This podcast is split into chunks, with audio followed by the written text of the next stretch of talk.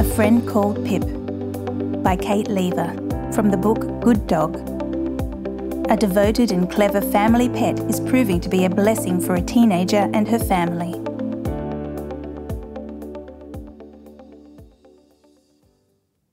Sometimes you've just got to do what's required in order to get the dog you want, especially if you're not old enough to be making such a big decision for yourself and your family. For eight year old Katie Gregson, that required getting approval from both her parents. Katie's mother, Christine, was fairly easy to persuade, though. She can't help feeling maternal towards small living creatures, so Katie simply kept showing her photographs of puppies until she caved. Her dad, David, was a bit harder to crack. He'd had a dog before, a border collie, and when she died, he swore he could never go through that anguish again. So when his daughter began begging him for precisely that breed of dog, he didn't think he could do it. No, he said again and again, a difficult word for a doting father to say. Katie adapted and upgraded her campaign. She started getting stuffed toy dogs and sticky taping them around their home. She taped stuffed toy dogs to the microwave, to the TV, to the wall. Meanwhile, she kept on nagging, begging, and pleading for a border collie pup to call her own. She was determined, and she persisted until the job was done. It took two years, but eventually David agreed to get a dog, a border collie puppy, even after all of David's promises to himself to the contrary. And so it was that sweet, wiry Pip came to live in the Gregson family home. Katie was 10 when she first went to see Pip, an eight week old bundle of puppy who tumbled towards her, all tiny tentative legs and wet button nose. Pip was there with her brother, who promptly ignored the Gregsons. Pip, however, tottered straight on over to Katie, Christine, and David when they arrived, obviously choosing, as dogs so often do, the people she'd live with for the rest of her life. Katie adored her from the moment they met, and really they haven't spent much time apart since. Katie is now 17, and Pip is more than just a pet. Around the time she got Pip, Katie and Christine had read about diabetic alert dogs. These dogs are specially trained to detect when their human has either low or high blood sugar levels. They learn over time to alert someone when they smell a change in that person's blood glucose levels to prevent them from having a hypoglycemic, low blood sugar, or hyperglycemic, high blood sugar episode. A couple of years after she arrived, Pip started learning. Katie lives with type 1 diabetes. She was diagnosed with the condition at two years old, making her one of the youngest patients to ever be diagnosed with the condition at her local hospital. At the time, of course, she didn't have a way to properly communicate that she was feeling unwell or say what was the matter, so Christine and David despaired every time she'd wail. Eventually, she came into the hospital in a critical condition. Diabetes can be extremely dangerous when it's left untreated. She had dangerously high blood sugar because her body was not producing insulin. Later, she'd have wildly differing highs and lows in blood sugar. While she was a child, Christine and David were in charge of administering her insulin, which they did with the jab of a needle multiple times each day. When Katie reached her teenage years, she started looking after herself. She's fiercely independent, she says, and it's been important to her for years that she is in control of her own condition. Type 1 diabetes is an autoimmune condition, so the incarnation of the illness had nothing to do with her lifestyle choices. It's because her pancreas doesn't do its job and can occur in anyone, however fit or healthy. Katie has to regularly check her blood sugar levels, maybe 10 times a day, pricking her little finger and then using a small remote control to administer the correct amount of insulin into her bloodstream via an insulin pump that's embedded in her skin. While she can eat what she likes, she has to be doing the maths on how much insulin she'll need to counteract her latest snack. It's tough, but so is she. For someone so young, she's resilient and determined and calm. Katie has some help managing her condition now, though. At first, she had planned to keep Pip just as her companion. She taught the pup all the basic obedience commands, so Pip's a tremendously well behaved dog who sits, stays, waits, and comes at the utterance of a particular word. Pip can do more than 50 tricks too, such as weaving between your legs or jumping over you. By the time she got Pip, Katie had watched a lot of the television show Britain's Got Talent and was inspired by the clever dogs who'd do various tricks, so she set about training her own show dog.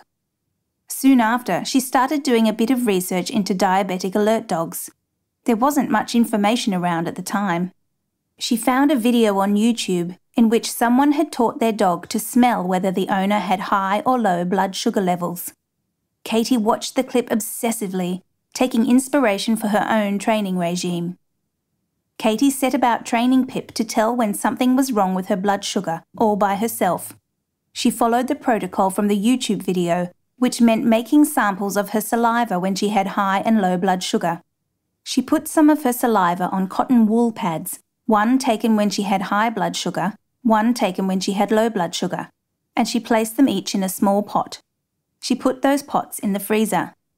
Then she'd take out the pots, show them to Pip, and reward her with praise and a treat every time she showed any interest in the pot. She kept doing this every day for six months. Her first objective was to encourage Pip to be curious about these scent pots. From there, she prompted Pip to make a fuss when she smelt the pots and rewarded her for every bark or squirm. Then she'd hold the pots up to her mouth to indicate to Pip that the smell was associated with her. Over a period of about 18 months, Pip learnt to detect that smell, associate it with Katie, and alert someone when she smelt it. When she was ready, Katie got rid of the pots and knew she could rely on Pip to sniff out any change in blood sugar. When Katie was younger, the idea was to get Pip to alert Katie's parents if her blood sugar was too high or too low so they could come and help. Katie was 13 by the time Pip knew how to sniff changes in Katie's blood sugar and alert Christine and David. Katie has her waking hours covered. She checks herself constantly when she's up and about during the day, so she doesn't rely on Pip so much then. It's at night time, when Katie's asleep, that Pip does her most important work. Pip lies curled up in her own bed in Katie's bedroom and basically stays half awake all night alert in case there's a change in Katie's smell.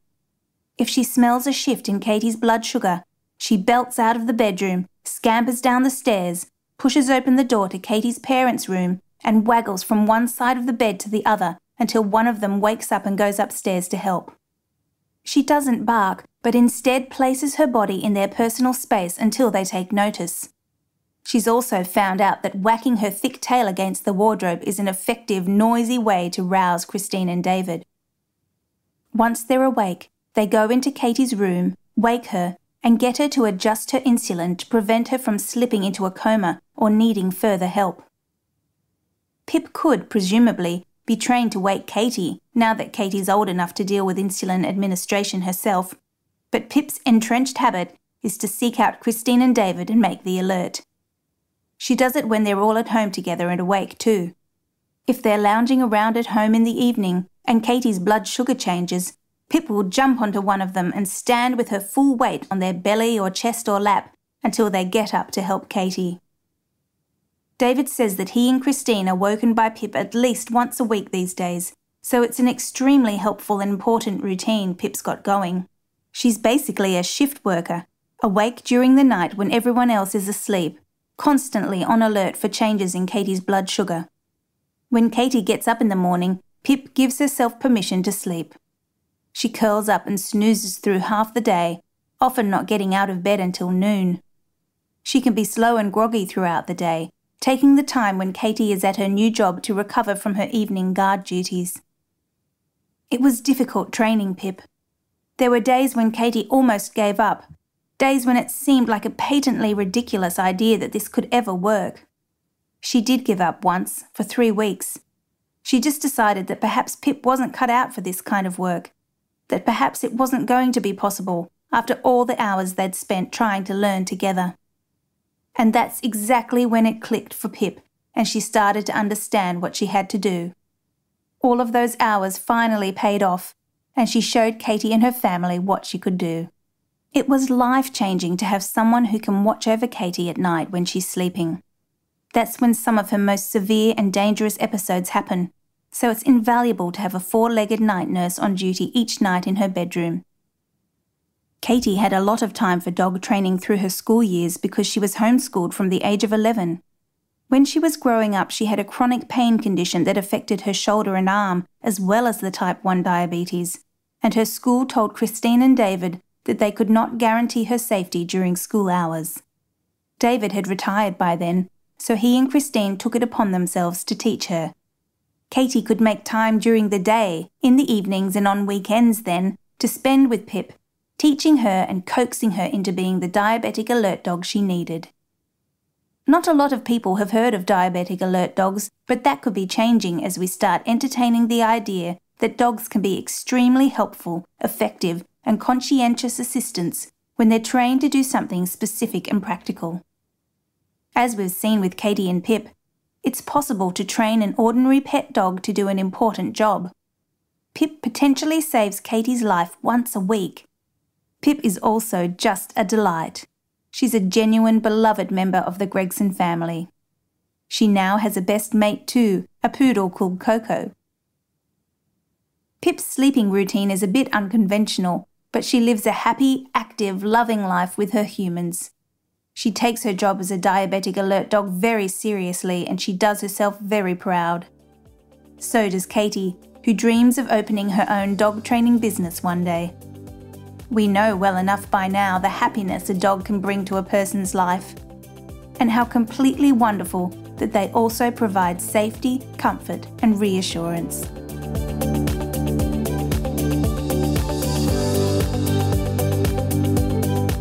For more RD Talks, visit readersdigest.com.au. Brought to you by Reader's Digest Australia. Narration by Zoe Mernier. Sound production by Ricky Price.